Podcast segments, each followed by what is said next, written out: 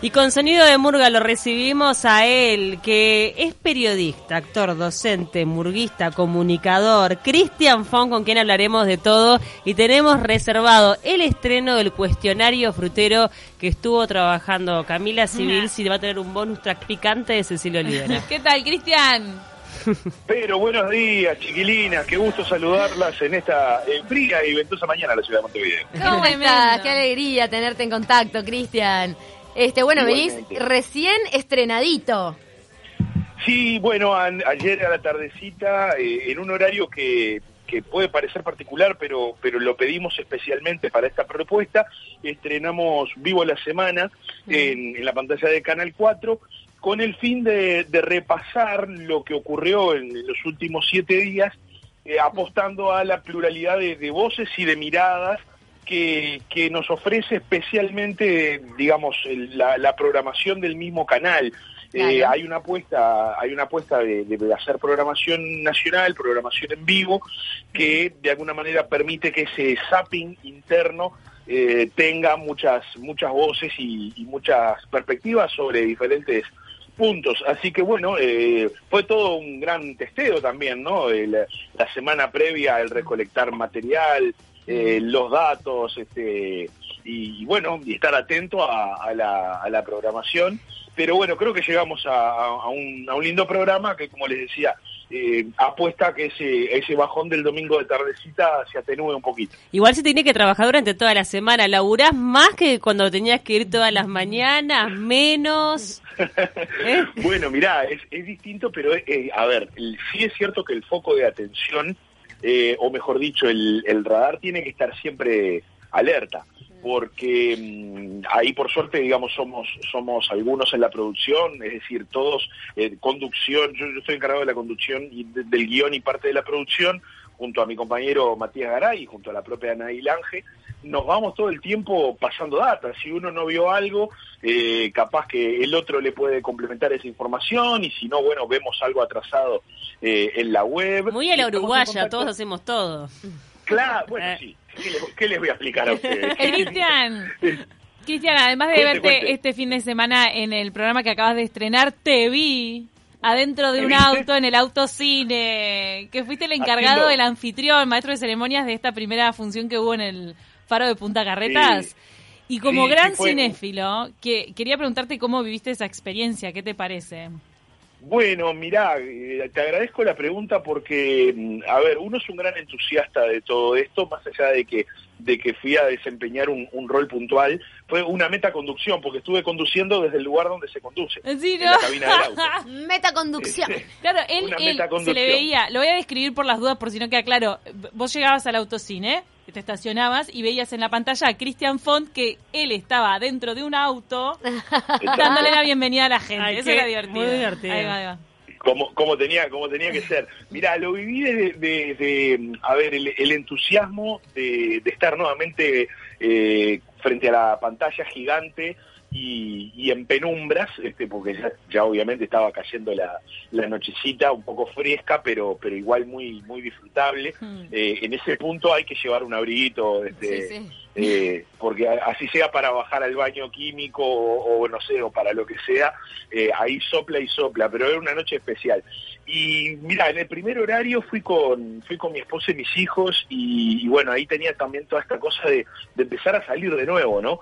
De, ah, empezar a recuperar los espacios públicos y, lo disfrutamos mucho, la verdad, eh, mis hijos estaban muy contentos, ya habíamos visto la película de, la primera función que era Unidos, la, producción de Pixar, pero no de esa manera, ¿viste? Es como que la resignificás eh, al verla con más personas, eh, al verla también en una experiencia totalmente novedosa y, luego la, segunda función, digamos, la que sería, yo sé, para público, para público adulto, por decir de alguna manera, con el robo del siglo, eh, también eh, fue otro, otro el coloque con algunos cambios en el speech cuando di la, bienvenida, pensando que quizá habría menos, menos público infantil, este, pero pero bueno, estuvo, la verdad, lo, lo disfruté mucho y ojalá, creo que es una plataforma que, llega para quedarse, o sea, cuando también cuando reabran los cines me parece que, que el autocine va a seguir siendo una opción, para el verano, por ejemplo, puede estar precioso, pero además se viene, eh, al menos en lo que, lo que sé respecto a Autocine Club, que es allí la, la, la unión entre efectos cine y movie, que se viene dentro de muy poquito, un par de semanas, ya se vienen los espectáculos. ¡Apa! Para consumir desde el auto desde el auto en el estacionamiento de uno de los shopping. Ah. Eh, no quiero anticiparme para no, para no dar, eh, ¿cómo te puedo explicar? No dar un dato que no está 100% confirmado. ¿Sabes dónde, en qué eh, notabas a la gente contenta en el tema de los bocinazos? Es la novedad también. Tal cual. como la experiencia de, ay, estoy llegando, ay, se escucha en la radio. y después te dicen, el aplauso es el bocinazo y todo el mundo se cuelga de la bocina. Te sentís como adentro de una película yankee. Claro. y son tres por, tres por auto, ¿no? El número. Sí, en realidad ideal. Puede ser, el, número ideal sería tres. Yo, lo que hicimos nosotros, mira, te iba a preguntar, este, Cami, si había sido a la, a la primera función o a la segunda. A la segunda. a dos. A la segunda, porque en la primera se dio una cosa muy particular. Mm. Y es que yo en la, en la segunda función pedí el, el bocinazo para, para aplaudir la función. En la primera función no tuve que pedir nada, la gente ah. espontáneamente se ve que había una avidez tal que empezó a tocar bocina y después me di cuenta, no, ¿qué es lo que pasa? Los niños, si no se sientan adelante, no ven la película. Entonces, claro, y para un niño, tener el asiento de adelante es tener la bocina al lado. Obvio, estaban copados. Ah, qué divertido. Claro, entonces había bocinazo en medio de la película igual, ¿viste? Porque, claro, claro no era solo para terminar la película y aplaudir, estaba el chiquilín ahí. Y bueno, está bien. Cada vez, que, se reía cabeceaba la bocina, por ejemplo. Claro, y bueno, está para no perder eso de que te moleste guacho en el cine, ¿viste? No, claro, que nunca falte. Cristian, ¿cómo, llevaste la cuarentena? Bueno, vos laburando, tres chiquilines en casa, ¿estás deseando que arranquen las clases? Tengo, tengo para escribir un libro. Ah. Otro libro. sería, sería, digamos, la, versión de, mi libro anterior, pero, pero en confinamiento. ¿Cuántos años que tienen los chiquilines? Mira, nosotros tenemos un varón de 13 que es hijo del primer matrimonio de, mi esposa, que en este momento está teniendo su, su aula virtual matinal. Y después este después tenemos un, varón de 8, casi 8, Lorenzo, que este eh, recién lo teníamos aferrado a, su videojuego y ahora en un ratito ya ya tiene también su primera su primera clase y después tenemos a la, pequeña al torbellino de 5 este, que, que bueno este eh, también tiene sus clases y me estrené el otro día tuvimos clase de patín por Zoom Ay, me ¿Eh? muero. Eh, para, Pero que tenés que tener una mansión. Pero para, ¿cómo en el de patín? ¿Qué onda? Te puedo asegurar que tengo un apartamento donde hacemos eh, magia este, con los espacios este, en parte porque se corren los muebles todo no no vos sabés que hay una mi, mi esposa es diseñadora de interiores aunque no, no ejerce ah. profesionalmente trabaja trabaja en una universidad pero pero no, no ejerce, pero sí tiene obviamente el, know-how. Entonces, eh, es increíble cómo con poco espacio eh, ella se amaña moviendo tres, cuatro cosas y, te parece que la, casa mide más, pero no, no mide más, sigue siendo los mismos metros cuadrados de siempre. Claro, ¿qué es lo que permitió? Eh, claro, uno tiene que aprender. Yo en mi vida pude ni subirme un skate, nada. Aparte siempre fui medio medio grandote y macizo y, y con poco con poca con poca gracia. Poca destreza. Este, claro, exacto. Claro, ¿qué pasa? El patín, más allá del desplazamiento, tiene mucha cosa técnica que la tenés que hacer en el lugar. Sí, este, por ejemplo, trabajar brazos, piernas y demás. Todo esto me enteré el sábado de tarde, yo no lo sabía. Este, entonces, bueno, con, con, una alfombra antideslizante, que yo tenía, tenía una en, en en mi vehículo, la trajimos, la limpiamos y, sobre la alfombra con los patines puestos hizo toda la parte de, fundamento, no sé, técnico, por llamarle de alguna manera. Este, claro, en un momento se entusiasmó y quiso empezar a patinar por el living y ahí fue reprendida por la autoridad ah. este, correspondiente. mucho, mucho diseño de interiores, pero no me patines en el living porque... No, se, largó, se largó con las ruedas, digo, esto va a terminar muy mal. Ah. Este, así que no, no, era, era este, no, no digamos, nada de mansión nomás. Este, mira, pero, pero bueno, yendo al origen de la pregunta, eh, personalmente me agarró en un momento bisagra, porque ya se nos, a, mí y al equipo de Buen Día Uruguay, se nos había notificado que, que, bueno que nuestro programa no, no, iba más al aire, que cambiaba la propuesta de la mañana. Por tanto, eh, ese 16 de marzo, que, que, bueno comenzó con el con el cierre de las instituciones de enseñanza y los espectáculos públicos y demás, también comenzaba la, la última semana de, de Buen Día Uruguay y bueno, eh, allí también eh, hubo que, empezar a reconfigurar toda la parte de, la, laburo, ¿viste? De, ver cómo, cómo seguimos después de esto. un programa al que le, dedicamos, le dediqué todas las mañanas durante siete años. Entonces, claro. Hay que soltar, ¿eh? Trabajar el desapego y, bueno, que salgan nuevas cosas. claro, pero trabajar el desapego sin poder salir a buscar nada. Mm. Obvio. Porque, Entendemos perfectamente porque, bueno, nosotros vimos una situación parecida con el programa de la tarde en Canal 12 entonces, claro, también es eso, es un momento donde uno dice, bueno, no es que se terminó el programa que uno ya sabe trabajando en la televisión que los programas se levantan, es un momento donde es difícil enganchar enseguida, ¿no? Sí, sí, sobre todo además, eh, claro, ahí ya, ya tenemos que, ponernos a, analizar decisiones. Eh, yo a ver, sin ánimo, no, no vamos a tomar ningún caso particular, pero bueno, este medio chico y, ustedes hablaron de tarde o temprano, yo hablo de Wendy Uruguay, pero quizá en una época en la que el público va a estar en su casa a levantar programación en vivo. Claro, era este, cuando uno se sentía que le hacía mucha compañía a la gente más que en otras oportunidades también. Absolutamente, absolutamente. Yo creo que, claro, eh, todo el mundo eh, temía, eh, digamos, que, esto, bueno, se podía venir abajo en cualquier momento y, hay, muchísima gente que la está pasando muy mal.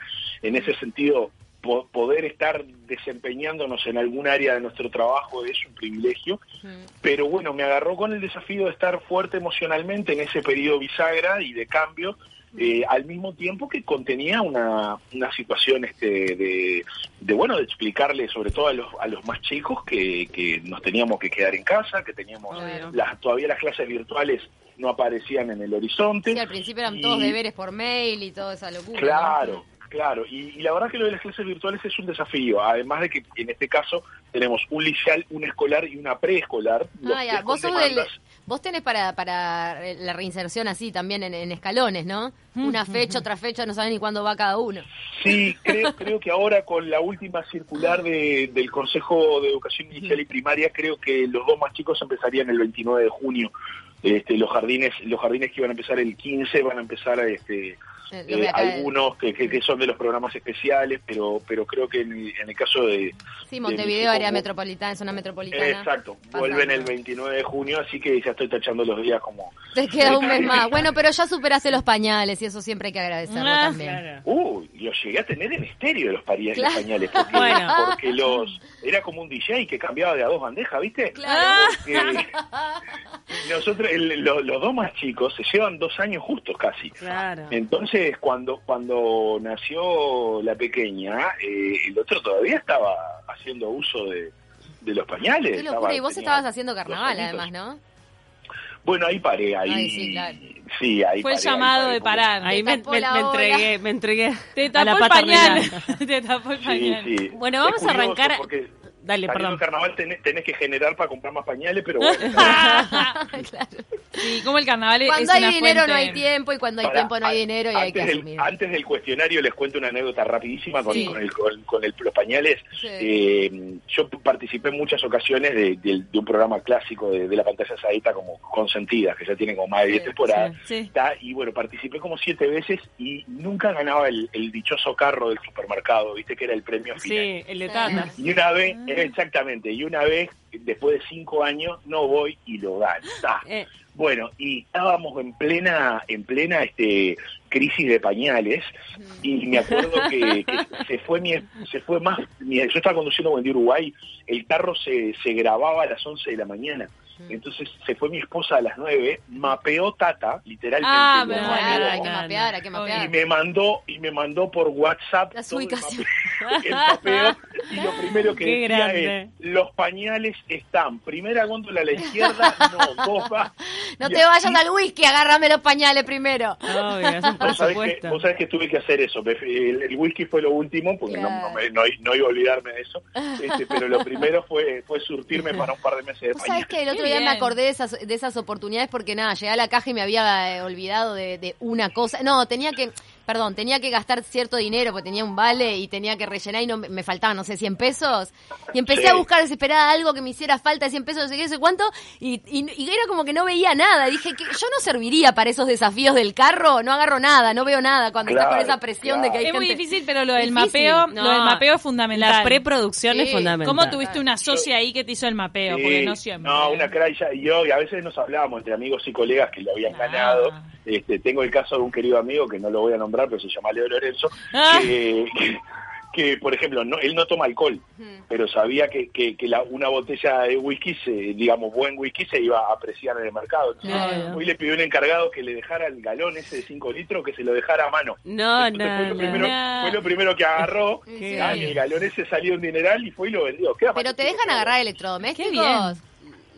No, no, había, había ciertas limitantes. Hay limitantes, pero si no, no, lo, cree, no lo puedes creer. Las mujeres van a todo el sector cremas y cosas que salen caras. A mí me tocó, una vez yo gané el carrito de, de Tata. Era Tata, sí. Era Tata en, Consentidas. Y, mm. y, tuve la suerte de ganármelo cuando yo me estaba mudando, independizándome de mis padres, imagínate. Y armando una casa, armando una casa de cero. Y fui a agarrar un juego de ollas. Bien, claro, eso es carísimo. Muy bien. ¿Las seguís teniendo, Camila? Sí, las tengo, las tengo. Ahora, no, yo siempre me preguntaba si había limitantes porque veías cada ejemplo de gente que iba y se ponía a agarrar galletitas. A veces, pero mijo, andate para los electrodomésticos. Claro.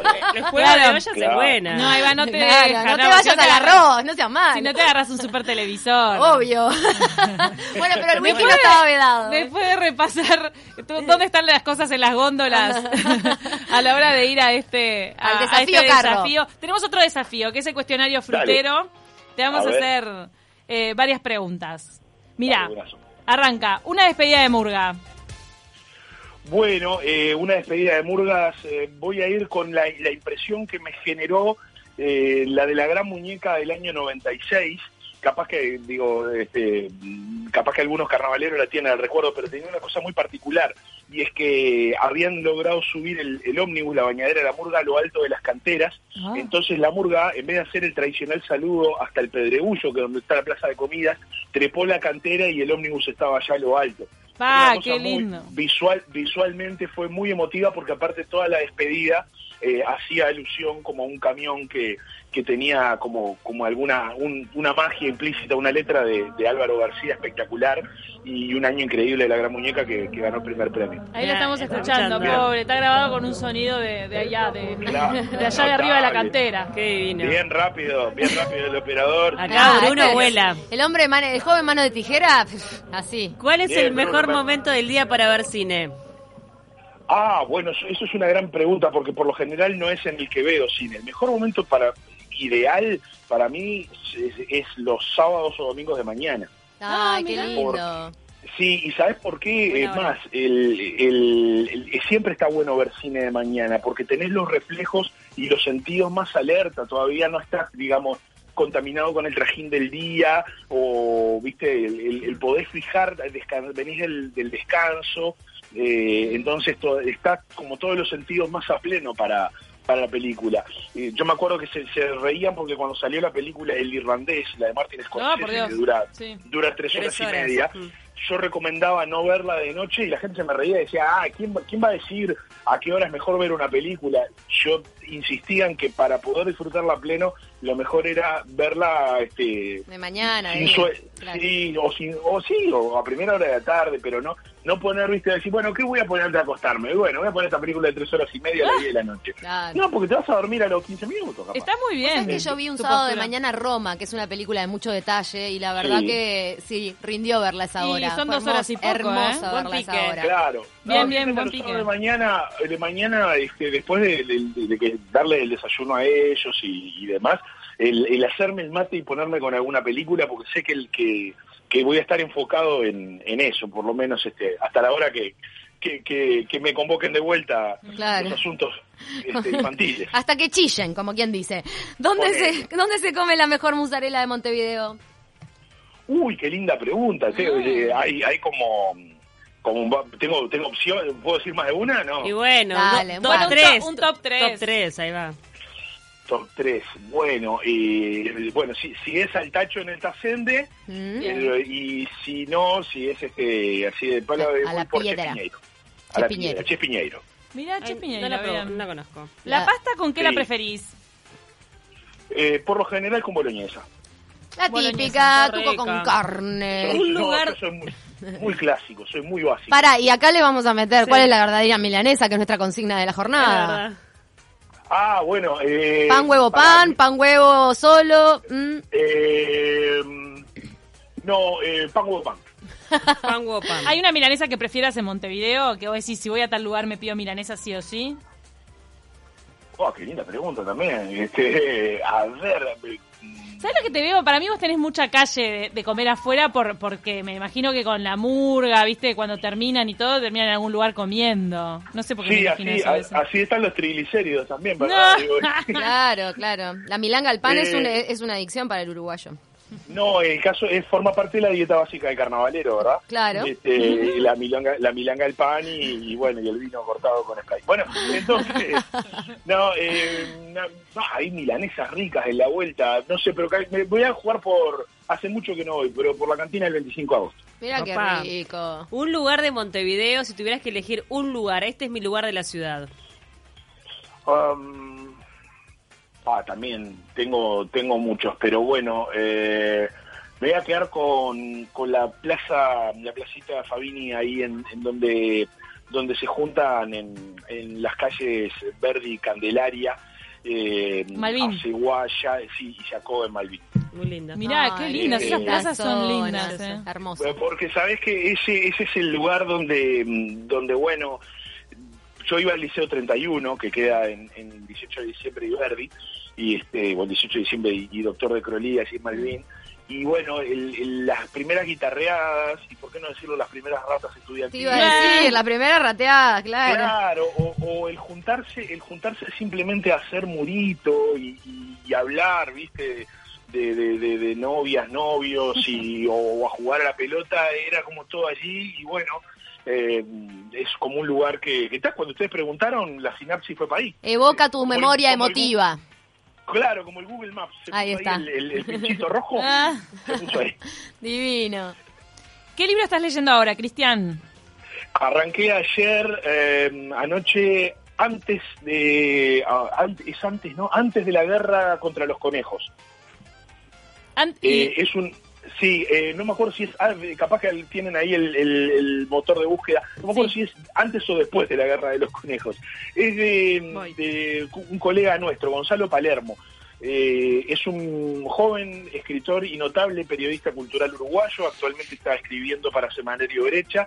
Eh, yo tengo el, gusto de, ser su amigo también porque nos conocemos hace años y ganó un premio este premio de narrativa en el año 2018 que le permitió, el, creo que se llama el premio Juan Carlos Sonetti. Es ficción, entonces la, el antes o después de la guerra de los conejos es ficción.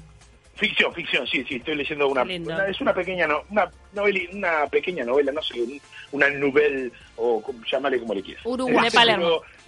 Lo de Gonzalo Palermo, sí, la, arranqué ayer, pero el problema mío es que siempre eh, tengo como dos o tres este, libros arrancados en, en simultáneo, no sé si les pasa a ustedes también que arrancan el libro y le llega otro o, le da ganas de leer otro, ¿viste? Y, entre los que ojeas para las entrevistas también, entonces claro. ya al final. Ah, bueno, ese es todo un tema, ¿viste? Todo un tema, ¿no? Claro.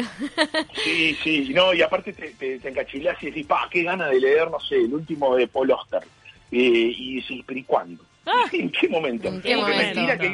El sábado de mañana para el cine, de noche me duermo, y encima, claro. Vas haciendo una lista. El confinamiento es igual a tiempo libre, eso es un disparate. Tenemos que ir cortito a las últimas preguntas, pero ¿cuál fue tu mejor entrevistado?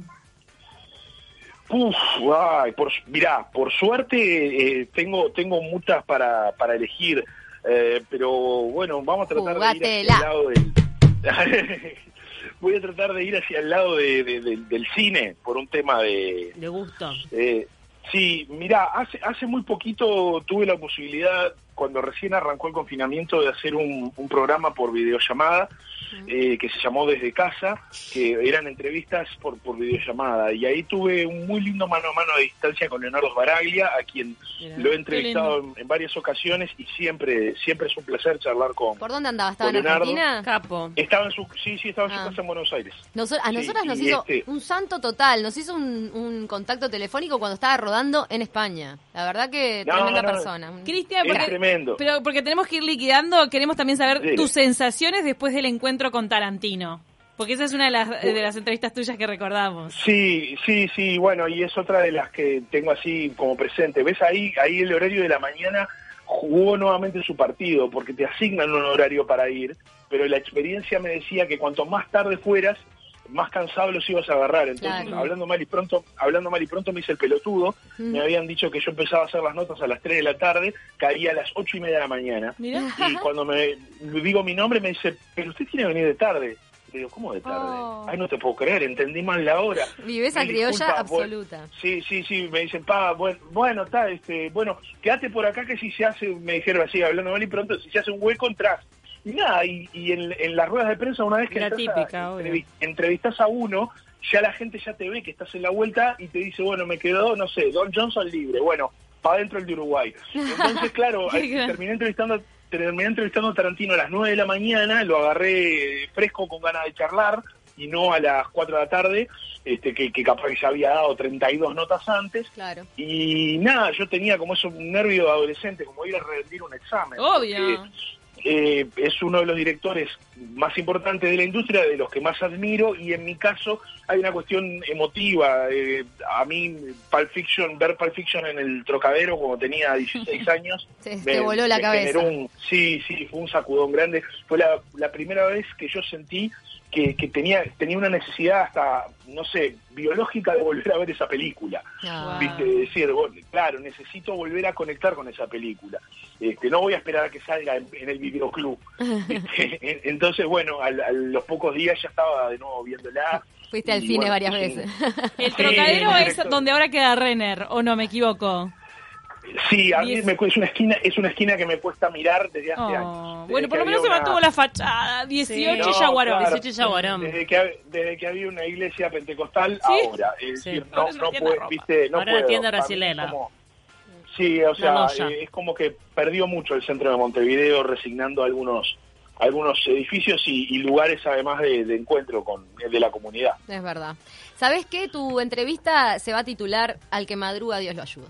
Ah, eh, buena. ya está. La verdad es un pique genial lo de hacerse el boludo y llegar más temprano. También tenemos que cerrar la entrevista, pero recuerdo mucho la entrevista que le hiciste a Kermit, a la rana René, le hice una ah. entrevista. Y estuvo de más.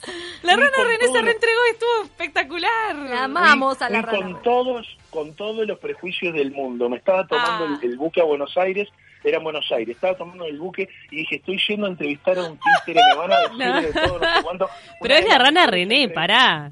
No, no, no, una de las mejores entrevistas de mi vida, porque una, una capacidad de inventiva, de, de no de no tener el cassette puesto, eh, fue increíble. Sí, Vos sabés que que Steve, que era el, el quien, quien, quien, porta, desde que murió Jim Henson, quien, quien porta la rana René, quien la maneja, este, vos sabés que me que quedó muy agradecido porque generamos ahí como una química que estuvo tremenda. Se nota. Así que sí, gracias, por, gracias por recordarla, está por ahí. Está, está en YouTube, por favor, mírenla, es hermosa esa entrevista porque es Sí, increíble. Yo soy muy fanática de, estas marionetas y. Sale del cassette, como dice. Me encanta. Y entrevistar a una marioneta ya de por sí.